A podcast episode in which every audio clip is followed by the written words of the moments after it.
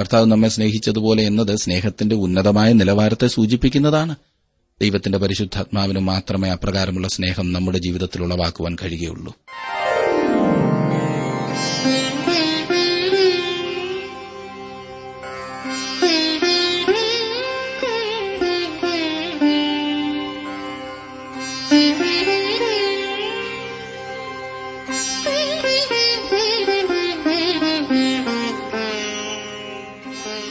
T W ആറിന്റെ വേദപഠന class ആരംഭിക്കുകയാണ്.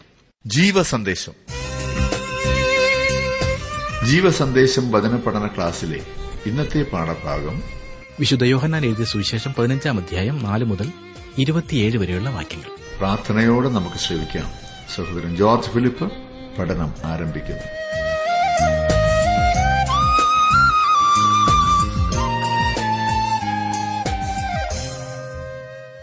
താങ്കൾ യാത്ര ചെയ്യുമ്പോൾ ഉറങ്ങാതെ കിടക്കയിൽ കിടക്കുമ്പോൾ വെറുതെ അല്പസമയം ഇരിക്കുമ്പോൾ ഇങ്ങനെയൊക്കെയുള്ള അവസരങ്ങൾ താങ്കളുടെ ചിന്ത പ്രധാനമായും എന്തായിരിക്കും? അത് ചിന്തിച്ചിട്ടില്ല ഇല്ലേ? അങ്ങനെയുള്ള അവസരങ്ങളിലെ ചിന്ത താങ്കളുടെ ജീവിതത്തിന്റെ മൊത്തം അവസ്ഥയെ കാണിക്കുന്നതാണ് എന്ന് ഞാൻ പറഞ്ഞാൽ അതല്ലേ ശരി? ചിലർ എന്തെങ്കിലും പ്രശ്നത്തെക്കുറിച്ച് തന്നെ ചിന്തിച്ചിരിക്കും. ഒരു പ്രശ്നം കഴിഞ്ഞാൽ ചിന്തിക്കുവാനായി അവർക്ക് മറ്റൊന്നുണ്ടാകും. മറ്റുള്ളവരെക്കുറിച്ചുള്ള സംശയമാണ് വേറൊരു കൂട്ടർക്ക്. ഒട്ടുമുക്കാലും ആളുകൾക്ക് എങ്ങനെയെങ്കിലും സമൃദ്ധി അതെ ഭൗമികമായ നേട്ടങ്ങൾ കൈവരിക്കണം എന്ന ചിന്തയാണ്. സ്വപ്നം കണ്ട് സന്തോഷിക്കുന്നവരും കുറവല്ല. താങ്കളുടെ ചിന്ത താങ്കൾക്കറിയാം. എന്നാൽ പ്രയോജനപ്രദമായ ചില ചിന്തകളെക്കുറിച്ച് പറയുവാൻ ഞാൻ ഇന്ന് ആഗ്രഹിക്കുന്നു. നമ്മുടെ കർത്താവ് ശിഷ്യന്മാരോട് പറഞ്ഞു എന്നിൽ വസിപ്പിൻ ഞാൻ നിങ്ങളിലും വസിക്കും. കൊമ്പിനും മുന്തിരിവള്ളിയിൽ വസിച്ചിട്ടല്ലാതെ സ്വയമായി കായ്പാൻ കഴിയാത്തതുപോലെ എന്നിൽ വസിച്ചിട്ടല്ലാതെ നിങ്ങൾക്കും കഴിയുകയില്ല എന്ന്. യോഹനാന്റെ സുവിശേഷം പതിനഞ്ചാം അധ്യായത്തിന്റെ മൂന്നാം വാക്യം വരെ നാം പഠിച്ചല്ലോ. നാലാം വാക്യത്തിൽ നാം കാണുന്നത് എന്നിൽ വസിപ്പിൻ ഞാൻ നിങ്ങളിലും വസിക്കും. കൊമ്പിനും മുന്തിരിവള്ളിയിൽ വസിച്ചിട്ടല്ലാതെ സ്വയമായി കായ്പാൻ കഴിയാത്തതുപോലെ എന്നിൽ വസിച്ചിട്ടല്ലാതെ നിങ്ങൾക്ക് കഴിയുകയില്ല. ഇവിടെ നാം ശ്രദ്ധിച്ചിരിക്കേണ്ട മൂന്നാമത്തെ വാക്ക് കാണുന്നു. അത് വസിക്കുക എന്ന വാക്കത്രേ. ക്രിസ്തുവിൽ വസിക്കുക എന്നാൽ എല്ലായ്പ്പോഴും അവനുമായി ഉണ്ടായിരിക്കേണ്ട കൂട്ടായ്മ എന്നാണ് അർത്ഥം. ദൈവവചനത്തിന്റെ ശുദ്ധീകരണ ശക്തിയെക്കുറിച്ച് നാം ചിന്തിച്ചു കഴിഞ്ഞതേയുള്ളൂ അത് കർത്താവിൽ വസിക്കുന്നതിന്റെ ഒരു ഭാഗമാണ്. നാം ദിനംതോറും ശുദ്ധീകരണം പ്രാപിക്കേണ്ടത് ആവശ്യമാണ്. ക്രിസ്തുവിൽ വസിക്കുന്നതിന് അതായത് അവനുമായി നിരന്തര കൂട്ടായ്മയിൽ അവനിൽ വസിക്കുന്നതിന് നാം അവന്റെ കൽപ്പനകളെ പാലിക്കുകയും ചെയ്യേണ്ടതാണ്. പത്തും പതിനാലും വാക്യങ്ങളിൽ നാം കാണുന്നത് ഞാൻ എന്റെ പിതാവിന്റെ കൽപ്പനകൾ പ്രമാണിച്ച് അവന്റെ സ്നേഹത്തിൽ വസിക്കുന്നതുപോലെ നിങ്ങൾ എന്റെ കൽപ്പനകൾ പ്രമാണിച്ചാൽ എന്റെ സ്നേഹത്തിൽ വസിക്കും. ഞാൻ നിങ്ങളോട് കൽപ്പിക്കുന്നത് ചെയ്താൽ നിങ്ങൾ എന്റെ സ്നേഹിതന്മാർ തന്നെ. ഞാൻ നിങ്ങളോട് കൽപ്പിക്കുന്നത് ചെയ്താൽ നിങ്ങൾ എന്റെ സ്നേഹിതന്മാർ തന്നെ എന്ന് കർത്താവ് പറയുന്നു. നാം നമ്മുടെ ഹൃദയങ്ങളെ പരമാർത്ഥതയോടെ ശോധന ചെയ്യേണ്ടിയിരിക്കുന്നു. യേശു കൽപ്പിച്ചത് നാം ഇന്ന് ചെയ്യുന്നുണ്ടോ? അവനിൽ വസിക്കുന്നതിന് അനുസരണം ഒഴിച്ചുകൂടാൻ പാടില്ലാത്ത കാര്യമത്രേ. ഒൻപതാം വാക്യത്തിൽ നാം കാണുന്നു പിതാവ് എന്നെ സ്നേഹിക്കുന്നതുപോലെ ഞാനും നിങ്ങളെ സ്നേഹിക്കുന്നു. എന്റെ സ്നേഹത്തിൽ വസിപ്പീൻ. വസിക്കുക എന്നാൽ നിരന്തര കൂട്ടായ്മ എന്നാണ് അർത്ഥം. മുന്തിരിവള്ളിയും കൊമ്പുകളും തമ്മിലുള്ള ബന്ധം അതത്രേ. വൃക്ഷക്കൊമ്പുകളോട് അവ ഫലം കായ്ക്കണമെങ്കിൽ അവ വൃക്ഷത്തിൽ വസിക്കണം എന്ന് പറയേണ്ടതായ ആവശ്യമില്ല. ഉണ്ടോ? യാതൊരു വൃക്ഷക്കൊമ്പും മരത്തിൽ നിന്ന് ഓടി അകന്നു പോകുന്നതായി നാം കാണുന്നുമില്ല. അവ വൃക്ഷത്തിൽ വസിക്കുകയും ഫലം കായ്ക്കുകയും ചെയ്യുന്നു. ആഴ്ച മുഴുവൻ സ്വന്തഹിതപ്രകാരം ജീവിച്ച ശേഷം ഞായറാഴ്ച ദിവസം കർത്താവിനെ സേവിക്കാമെന്ന് കരുതുന്ന ചിലരെയെങ്കിലും കാണുവാൻ കഴിയുന്നുണ്ട്. സുഹൃത്തെ ഫലം കായ്ക്കണമെന്നുണ്ടെങ്കിൽ നാം ക്രിസ്തുവുമായി നിരന്തരമായ കൂട്ടായ്മയിൽ നിലനിൽക്കേണ്ടത് ആവശ്യമാണ്. നിങ്ങൾ എവിടെ എന്ത് പ്രവർത്തനത്തിൽ ഏർപ്പെട്ടിരിക്കുന്നുവെങ്കിലും എല്ലായ്പ്പോഴും ക്രിസ്തുവുമായുള്ള കൂട്ടായ്മയിൽ വസിക്കുക. അതാണ് ആവശ്യം. നാം അഞ്ചാം വാക്യത്തിലേക്ക് ഇനിയും മടങ്ങി വരാം. നാം ഇടയ്ക്ക് നിന്ന് അവിടെ നിന്നും ഇവിടെ നിന്നുമാണല്ലോ വായിച്ച് ചിന്തിക്കുന്നത്. അങ്ങനെയാണ് അതിന്റെ കണക്ഷൻ. അഞ്ചാം വാക്യത്തിൽ നാം കാണുന്നു ഞാൻ മുന്തിരിവള്ളിയും നിങ്ങൾ കൊമ്പുകളുമാകുന്നു. ഒരുത്തൻ എന്നിലും ഞാൻ അവനിലും വസിക്കുന്നുവെങ്കിൽ അവൻ വളരെ ഫലം കായ്ക്കും. എന്നെ പിരിഞ്ഞ് നിങ്ങൾക്കൊന്നും ചെയ്യുവാൻ കഴിയുകയില്ല. നമുക്ക് സ്വയം തീരുമാനിക്കുവാനുള്ള കഴിവുള്ളതിനാൽ പാപപ്രവർത്തനങ്ങൾ മൂലമോ ദൈവഹിതത്തിൽ നിന്ന് മാറിപ്പോകുന്നതുകൊണ്ടോ അഥവാ ലോകമയത്വം മൂലമോ ദൈവവുമായുള്ള കൂട്ടായ്മ നമുക്ക് വിച്ഛേദിക്കുവാൻ കഴിയും.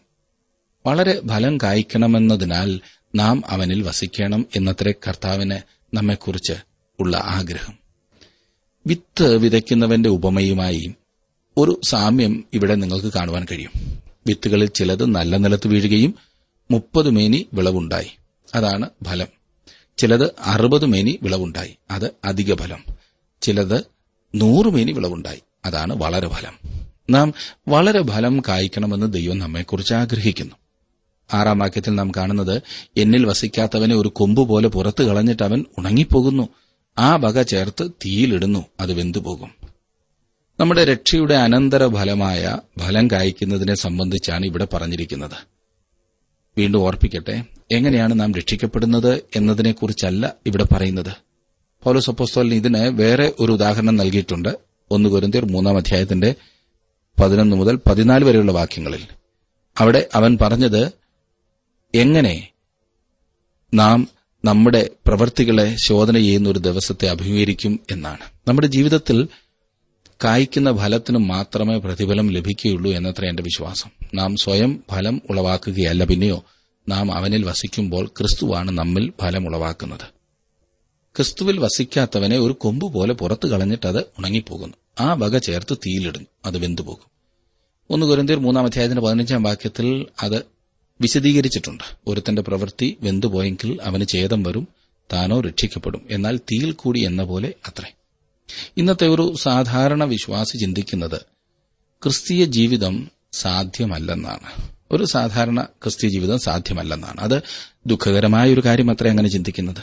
വളരെ ഫലം കായ്ക്കുന്നതായ അനുഭവം അസാധ്യമാണെന്ന് അവർ ചിന്തിക്കുകയും കുറച്ച് ഫലങ്ങൾ മാത്രമുള്ള ഏറ്റവും താണ നിലവാരത്തിൽ ജീവിക്കുവാൻ അത്രേ അവർ താൽപര്യപ്പെടുന്നത്. നാം വളരെ ഫലം കായ്ക്കണമെന്നാണ് കർത്താവ് നമ്മെക്കുറിച്ച് ആഗ്രഹിക്കുന്നത് എന്ന കാര്യം നാം ഓർത്തിരിക്കേണ്ടത് അത്രേ ഏഴും എട്ടും വാക്യങ്ങളിൽ നിങ്ങൾ എന്നിലും എന്റെ വചനം നിങ്ങളിലും വസിച്ചാൽ നിങ്ങൾ ഇച്ഛിക്കുന്നത് എന്തെങ്കിലും അപേക്ഷിപ്പിൻ. അത് നിങ്ങൾക്ക് കിട്ടും. നിങ്ങൾ വളരെ ഫലം കായ്ക്കുന്നതിനാൽ എന്റെ പിതാവ് മഹത്വപ്പെടുന്നു. അങ്ങനെ നിങ്ങൾ എന്റെ ശിഷ്യന്മാരാകും. ഇത് വളരെ മനോഹരമായ ഒരു പ്രാർത്ഥനാ വാഗ്ദത്വമാണ് എന്നാൽ അതിലുള്ള വ്യവസ്ഥ എന്താണെന്ന് ശ്രദ്ധിക്കുക. നിങ്ങൾ എന്നിലും എന്റെ വചനം നിങ്ങളിലും വസിച്ചാൽ അവനോട് അനുസരണമുള്ളവരായിരുന്നാൽ എന്നാണ് അതിന്റെ അർത്ഥം. അങ്ങനെയെങ്കിൽ പ്രാർത്ഥന ഫലപ്രദമായിരിക്കും. വസിക്കുന്നതിന്റെയും പ്രാർത്ഥിക്കുന്നതിന്റെയും എല്ലാം ഉദ്ദേശം പിതാവ് മഹത്വപ്പെടുക എന്നതാണ്. സ്വന്ത താൽപര്യങ്ങൾക്ക് വേണ്ടി പ്രാർത്ഥിക്കുന്നതിന് ഇവിടെ സ്ഥാനമില്ല. ഫലം കായ്ക്കുക എന്നതാണ് വിഷയം. നാം ഫലം കായ്ക്കുമ്പോൾ ദൈവത്തിന് മഹത്വം ലഭിക്കുന്നു. ഇനിയും ഒൻപത് മുതൽ പതിനൊന്ന് വരെയുള്ള വാക്യങ്ങൾ ഞാനൊന്ന് വായിക്കാം. ശ്രദ്ധിച്ചാട്ടെ പതിനഞ്ചാം അധ്യായത്തിന്റെ ഒൻപത് മുതൽ. പിതാവ് എന്നെ സ്നേഹിക്കുന്നതുപോലെ ഞാനും നിങ്ങളെ സ്നേഹിക്കുന്നു. എന്റെ സ്നേഹത്തിൽ വസിപ്പിൻ. ഞാൻ എന്റെ പിതാവിന്റെ കൽപ്പനകൾ പ്രമാണിച്ച് അവന്റെ സ്നേഹത്തിൽ വസിക്കുന്നതുപോലെ നിങ്ങൾ എന്റെ കൽപ്പനകൾ പ്രമാണിച്ചാൽ എന്റെ സ്നേഹത്തിൽ വസിക്കും. എന്റെ സന്തോഷം നിങ്ങളിൽ ഇരിപ്പാനും നിങ്ങളുടെ സന്തോഷം പൂർണമാകുവാനും ഞാനിത് സംസാരിച്ചിരിക്കുന്നു. നാം എല്ലായ്പ്പോഴും ഒന്നും ആസ്വദിക്കാത്തവരായി മ്ലാന മുഖത്തോടെ കഴിഞ്ഞുകൂടണമെന്നാണോ ദൈവം നമ്മെക്കുറിച്ച് ആഗ്രഹിക്കുന്നത്? നാം സന്തോഷമുള്ളവരായിരിക്കണമെന്ന് കർത്താവ് നമ്മെക്കുറിച്ച് ആഗ്രഹിക്കുന്നു. ആത്മാവിന്റെ ഫലത്തിൽ ഒന്ന് നമ്മുടെ ജീവിതത്തിൽ സന്തോഷമുണ്ടായിരിക്കുക എന്നതത്രേ. ഫലം കായ്ക്കുന്ന വിശ്വാസിയുടെ ജീവിതത്തിൽ എപ്പോഴും സന്തോഷത്തിന്റെ അനുഭവമായിരിക്കും ഉണ്ടായിരിക്കുന്നത്. ഒരു വേദപഠന ക്ലാസ്സിൽ പോയാൽ അവിടെ അവന് സന്തോഷമായിരിക്കും. കർത്താവിനെ സേവിക്കുന്നതിൽ സന്തോഷമുണ്ടായിരിക്കും.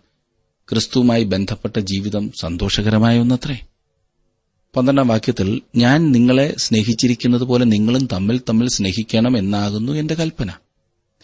യേശുവിന്റെ ഈ പ്രഭാഷണം വിശ്വാസികളോടാകുന്നു എന്ന കാര്യം ഓർത്തിരിക്കേണ്ടതത്രേ.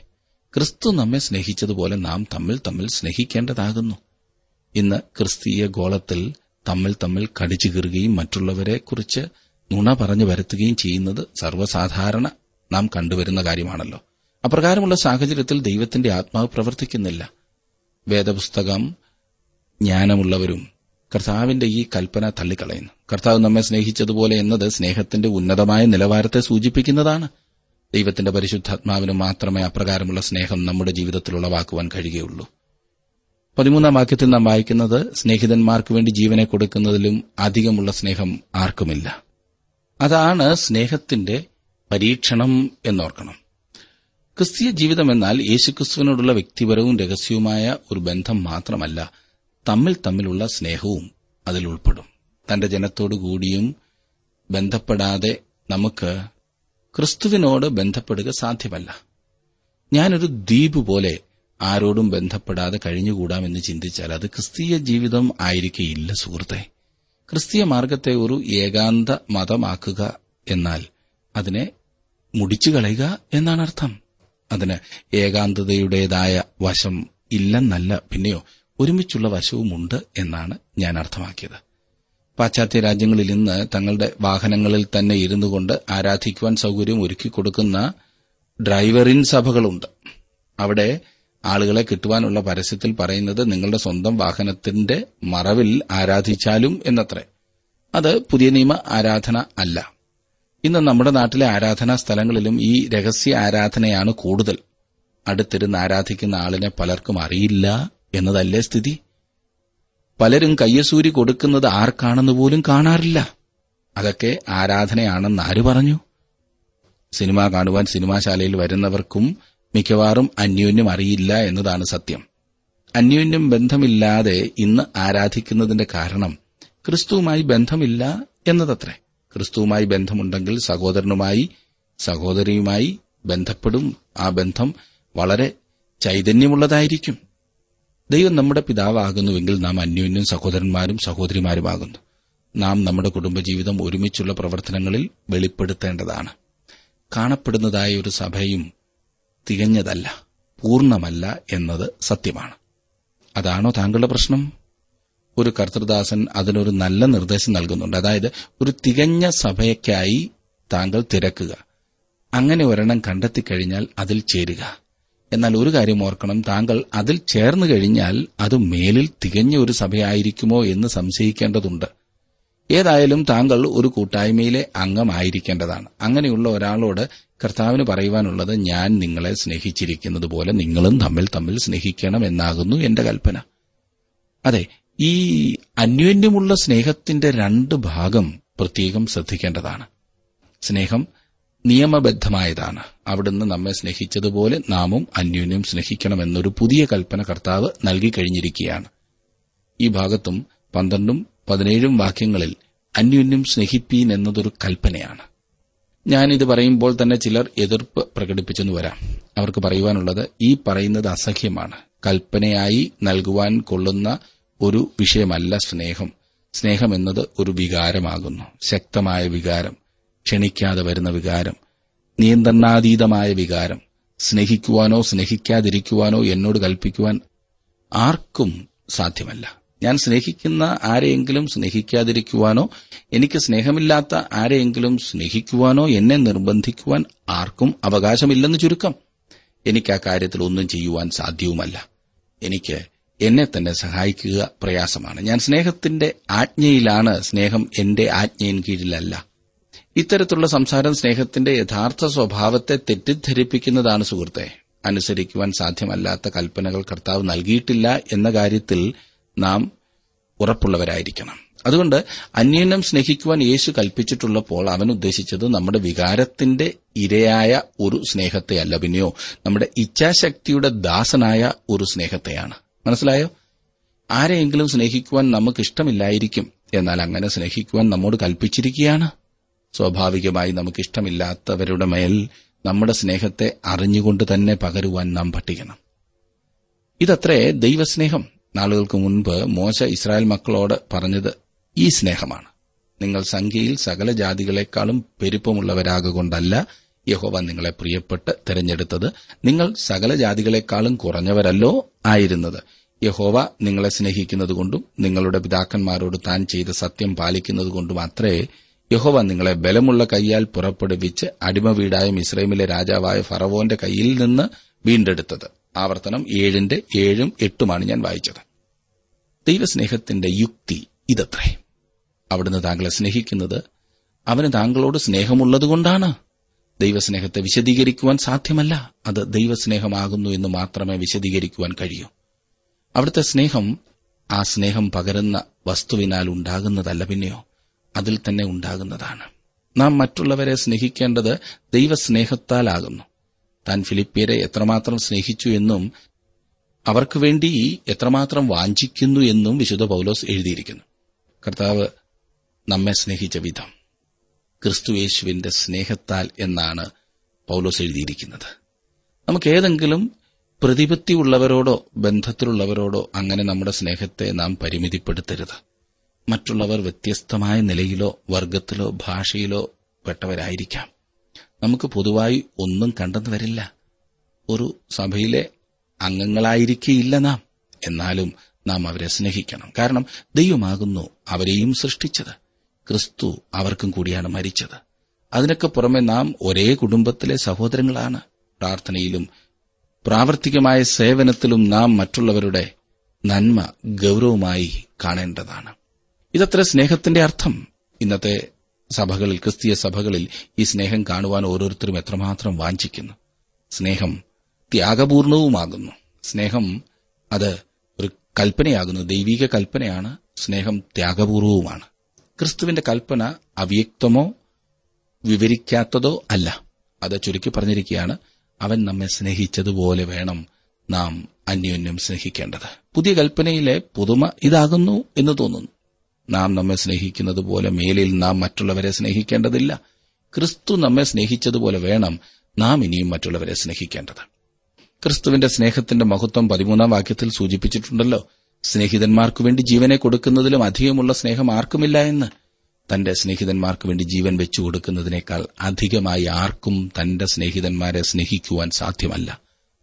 ജീവൻ വെച്ചു കൊടുക്കുന്നത് പോലുള്ള വലിയ കാര്യങ്ങൾ വരുന്നത് വരെ നാം കാത്തിരിക്കണമെന്നല്ല. ചെറിയ ചെറിയ ത്യാഗത്തിനായുള്ള അവസരങ്ങളെ കൊണ്ട് നിറഞ്ഞതാണ് ജീവിതം.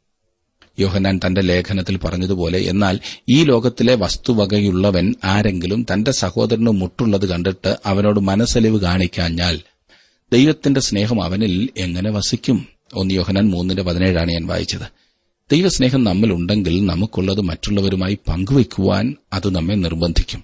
അതെ നമ്മുടെ ധനം വകകൾ സമയം സൗഹൃദം ഭവനം ക്രിസ്തുവിനെക്കുറിച്ചുള്ള അറിവും എല്ലാം തന്നെ നാം പങ്കുവെക്കും സ്നേഹം വാക്കുകൾ കൊണ്ട് മാത്രമാകരുത്. നാം സ്നേഹിക്കുന്നു എന്ന് പറയുന്നവരെ സാധാരണയായി കരുതാറുണ്ടോ? ഈ കരുതലാണ് ദൈവം നമ്മിൽ നിന്നും ആഗ്രഹിക്കുന്നത്. ഞാൻ നേരത്തെ തന്നെ പറഞ്ഞിരുന്നല്ലോ യേശുവിന്റെ ഈ പ്രഭാഷണം വിശ്വാസികളോടാകുന്നു എന്ന്. ഇത് ഓർത്തിരിക്കണം. ക്രിസ്തു നമ്മെ സ്നേഹിച്ചതുപോലെ നാം തമ്മിൽ തമ്മിൽ സ്നേഹിക്കേണ്ടതാകും. ഇന്ന് ക്രിസ്തുവിന്റെ നാമം എടുത്തിട്ടുള്ളവരുടെ ഇടയിലാണല്ലോ ഏറ്റവും അധികം കടിച്ചുകീറലും വലിച്ചുകീറലും ഒക്കെ. എത്രമാത്രം ഏഷണി പറഞ്ഞു വരത്താറുണ്ട് അതുപോലുള്ള സാഹചര്യത്തിൽ ദൈവത്തിന്റെ ആത്മാവ് പ്രവർത്തിക്കുന്നില്ല എന്ന് ഞാൻ ഓർപ്പിക്കട്ടെ.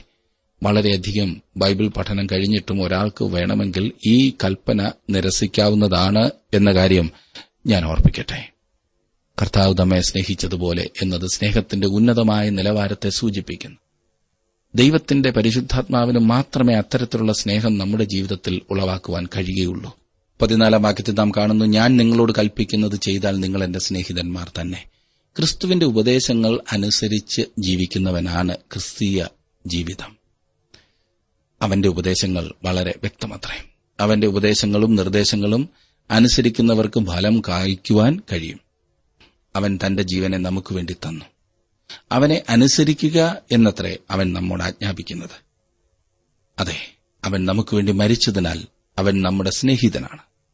അവന്റെ കൽപ്പനകൾ നാം പാലിക്കുമെങ്കിൽ നാം അവന്റെ സ്നേഹിതന്മാരായിരിക്കും. നാം എല്ലാവരും അവനുവേണ്ടി മരിക്കണമെന്ന് അവൻ നമ്മോട് കൽപ്പിക്കുന്നില്ല. അവനുവേണ്ടി അവന്റെ കൽപ്പനകൾ അനുസരിച്ച് ജീവിക്കുവാനത്രേ അവൻ നമ്മോട് ആവശ്യപ്പെടുന്നത്. പതിനഞ്ചും പതിനാറും വാക്യങ്ങളിൽ നാം വായിക്കുന്നത് യജമാനൻ ചെയ്യുന്നത് ദാസൻ അറിയായികൊണ്ട് ഞാൻ നിങ്ങളെ ദാസന്മാർ എന്ന് ഇനി പറയുന്നില്ല. ഞാൻ എന്റെ പിതാവിനോട് കേട്ടതെല്ലാം നിങ്ങളോട് അറിയിച്ചതുകൊണ്ട് നിങ്ങളെ സ്നേഹിതന്മാർ എന്ന് പറഞ്ഞിരിക്കുന്നു. നിങ്ങൾ എന്നെ തെരഞ്ഞെടുത്തു എന്നല്ല ഞാൻ നിങ്ങളെ തെരഞ്ഞെടുത്ത് നിങ്ങൾ പോയി ഫലം കായ്ക്കേണ്ടതിന് നിങ്ങളുടെ ഫലം നിലനിൽക്കേണ്ടതിനും നിങ്ങളെ ആക്കി വെച്ചുമിരിക്കുന്നു. നിങ്ങൾ എന്റെ നാമത്തിൽ പിതാവിനോട് അപേക്ഷിക്കുന്നതൊക്കെയും അവൻ നിങ്ങൾക്ക് തരുവാനായിട്ട് തന്നെ. യേശു നമ്മോട് കൽപ്പിച്ചിട്ടുള്ളതൊക്കെയും പാലിക്കുന്നുവെങ്കിൽ നാം അവന്റെ സ്നേഹിതന്മാരത്രേ. അതെ അവൻ തന്റെ ഹൃദയം തുറന്ന് സംസാരിച്ചിരിക്കുകയാകുന്നു എന്നത്രേ യേശു നമ്മോട് വെളിപ്പെടുത്തുന്നത്. ദൈവം തന്നെ തന്നെ നമുക്ക് വെളിപ്പെടുത്തി തരുവാൻ ആഗ്രഹിക്കുന്നു. അബ്രഹാം ദൈവത്തിന്റെ സ്നേഹിതനായിരുന്നു. ദൈവം അബ്രഹാമിന്റെ സ്നേഹിതനും.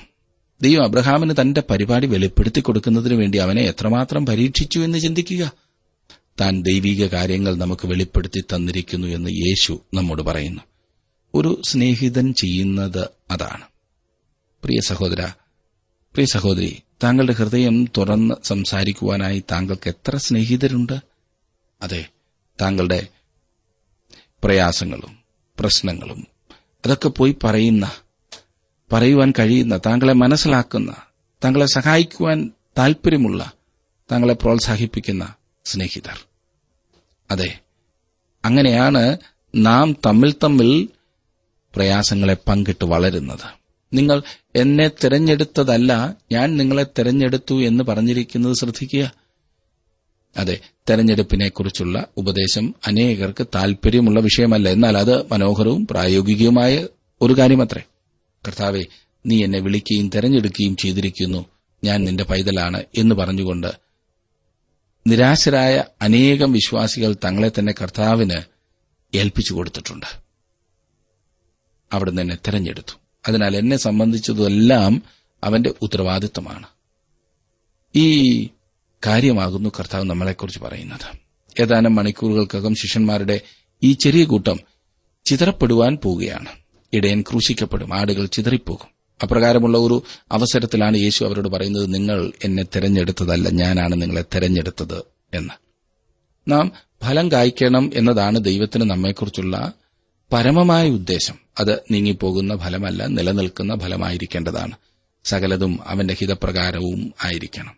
നാം അവനിൽ വസിക്കുന്നുവെങ്കിൽ അവന്റെ നാമത്തിൽ അപേക്ഷിക്കുവാൻ കഴിയും. നമ്മുടെ ആത്മീയ ജീവിതത്തെ അളക്കുന്ന ഉപകരണമാണ് നമ്മുടെ പ്രാർത്ഥനയ്ക്കുള്ള ഉത്തരങ്ങൾ. നാം തമ്മിൽ തമ്മിൽ സ്നേഹിക്കേണ്ടത് ആവശ്യമാണെന്ന് ആവർത്തിച്ചു പറഞ്ഞുകൊണ്ട് യേശു ഫലം കായ്ക്കുന്നതിനെക്കുറിച്ചുള്ള തന്റെ ഉപദേശം അവസാനിപ്പിക്കുന്നു. ഇനിയും പതിനേഴാം വാക്യത്തിൽ നാം കാണുന്നു നിങ്ങൾ തമ്മിൽ തമ്മിൽ സ്നേഹിക്കേണ്ടതിന് ഞാനിത് നിങ്ങളോട് കൽപ്പിക്കുന്നു. വിശ്വാസികൾ തമ്മിലുള്ള ബന്ധം ഇതായിരിക്കണം. ഇനി ഓരോ ദൈവപൈതലുമായും ലോകവുമായും ഒരു ബന്ധമുണ്ട്. തുടർന്ന് യേശു ആ വിഷയത്തിലേക്ക് അടക്കുകയാണ് പതിനെട്ടും പത്തൊൻപതും വാക്യങ്ങൾ ഞാനൊന്ന് വായിക്കാം. ശ്രദ്ധിച്ചാട്ട്. ലോകം നിങ്ങളെ പകയ്ക്കുന്നുവെങ്കിൽ അത് നിങ്ങൾക്ക് മുമ്പ് എന്നെ പകച്ചിരിക്കുന്നു എന്നറിവിൻ. നിങ്ങൾ ലോകക്കാരായിരുന്നുവെങ്കിൽ ലോകം തനിക്ക് സ്വന്തമായതിനെ സ്നേഹിക്കുമായിരുന്നു. എന്നാൽ നിങ്ങൾ ലോകക്കാരായിരിക്കാതെ ഞാൻ നിങ്ങളെ ലോകത്തിൽ നിന്ന് തെരഞ്ഞെടുത്തതുകൊണ്ട് ലോകം നിങ്ങളെ പകയ്ക്കുന്നു. താങ്കൾ ഒരു ദൈവപൈതലാകുന്നു എങ്കിൽ എന്താണ് സംഭവിക്കുന്നത് എന്ന് നോക്കുക. ലോകം താങ്കളെ പകയ്ക്കുകയും അത് താങ്കളെ വെറുക്കുകയും ചെയ്യും. ഒരു ദൈവപൈതൽ ലോകപ്രകാരം പ്രീതിയും ബഹുമാനവും പ്രശസ്തിയും പ്രാപിക്കുന്നു എങ്കിൽ അവൻ ലോകത്തിൽ ക്രിസ്തുവിനെ പ്രതിനിധാനം ചെയ്യുന്നത് എന്നതിന്റെ തെളിവത്രയത് ലോകത്തിൽ ഒരു വിശ്വാസിക്ക് പ്രസിദ്ധനായി തീരുവാൻ കഴിയും എന്ന് ഞാൻ കരുതുന്നില്ല. കാരണം യേശുക്രിസ്തുവിനേക്കാൾ പ്രസിദ്ധനായി തീരുവാൻ യാതൊരു വിശ്വാസിക്കും അവകാശമില്ല.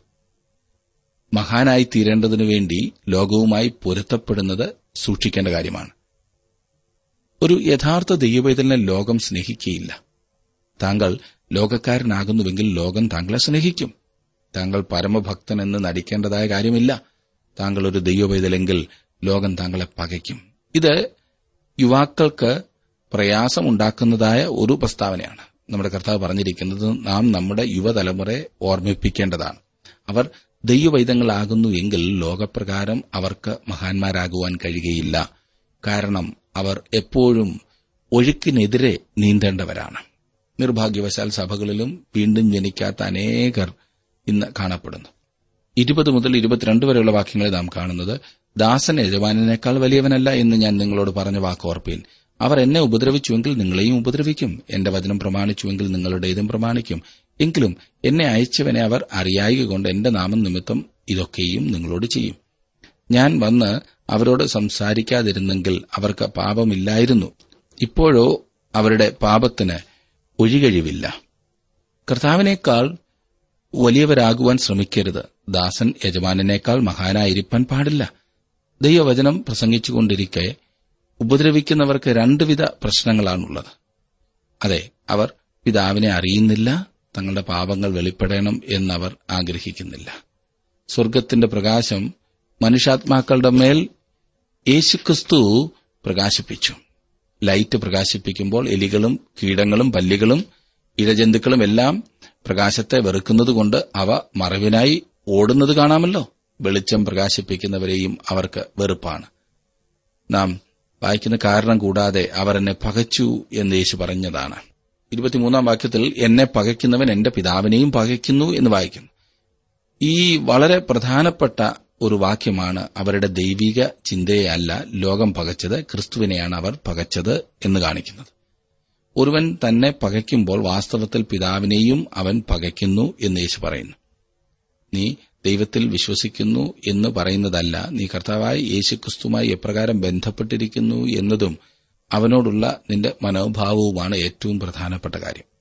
യേശുക്രിസ്തുവിനെ ലോകം പകച്ചു അവനിൽ വിശ്വസിക്കുന്ന താങ്കൾക്ക് ലോകപ്രകാരം മഹാനായി തീരുവാൻ കഴിയുകയില്ല എന്നതത്രേ വാസ്തവം. ഇരുപത്തിനാലും ഇരുപത്തിയഞ്ചും വാക്യങ്ങളിൽ നാം കാണുന്നത് മറ്റാരും ചെയ്തിട്ടില്ലാത്ത പ്രവർത്തികളെ ഞാൻ അവരുടെ ഇടയിൽ ചെയ്തിരുന്നില്ല എങ്കിൽ അവർക്ക് പാപമില്ലായിരുന്നു. ഇപ്പോഴോ അവർ എന്നെയും എന്റെ പിതാവിനെയും കാണുകയും പകയ്ക്കുകയും ചെയ്തിരിക്കുന്നു. അവർ വെറുതെ എന്നെ പകച്ചു എന്ന് അവരുടെ ന്യായപ്രമാണത്തിൽ എഴുതിയിരിക്കുന്ന വചനം നിവർത്തിയാകേണ്ടതിന് തന്നെ.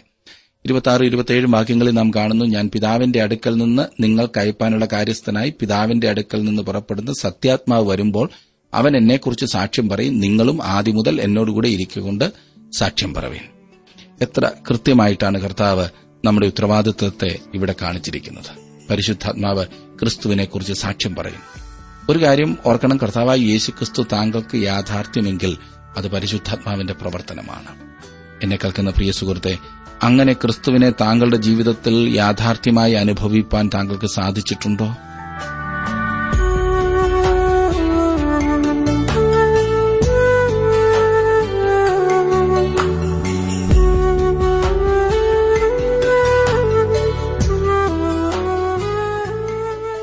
ഇന്നത്തെ ജീവസന്ദേശ പഠന ക്ലാസ്സിലൂടെ ഞങ്ങളെ ശ്രദ്ധിച്ച എല്ലാ പ്രിയ ശ്രോതാക്കളോടുമുള്ള നന്ദിയെ അറിയിക്കട്ടെ. ദൈവവചനം കൃത്യമായി ക്രമമായി പഠിക്കുവാൻ ലഭിച്ചിരിക്കുന്ന ഈ അസുലഭ അവസരം പ്രയോജനപ്പെടുത്തുകയും സ്നേഹിതരെ അതിനായി ഉത്സാഹിപ്പിക്കുകയും ചെയ്യുക. അഭിപ്രായങ്ങളും നിർദ്ദേശങ്ങളും പ്രാർത്ഥനാ വിഷയങ്ങളും ഞങ്ങളെ അറിയിക്കുക. ഈ പുസ്തകത്തിന്റെ വിഷയവിഭജനം audio C D S D card എന്നിവ ആവശ്യമെങ്കിൽ ഞങ്ങളുമായി ബന്ധപ്പെടുക. ഞങ്ങളുടെ വിലാസം ജീവസന്ദേശം പോസ്റ്റ് ബോക്സ് നമ്പർ മൂന്ന് തിരുവല്ല അഞ്ച് Keralam. Phone zero four six nine two seven zero zero two eight four. Mobile nine four four seven seven six seven three seven eight. ഞങ്ങളുടെ email address Malayalam T T V at radio eight eight two dot com. വെബ്സൈറ്റിലും ഞങ്ങളുടെ program ലഭിക്കുന്നതാണ്. ഞങ്ങളുടെ website W W W dot radio eight eight two dot com. കുറവുകൾ അറിയുന്ന നാഥ. N കൂടെ ഇരിക്കുന്ന താത. എന്റെ കുറവുകൾ അറിയുന്ന നാഥ. എൻ കൂടെ ഇരിക്കുന്ന താത. എണ്ണിയാലൊടുങ്ങാത്ത നിന്നുപകാരങ്ങൾക്കെന്തു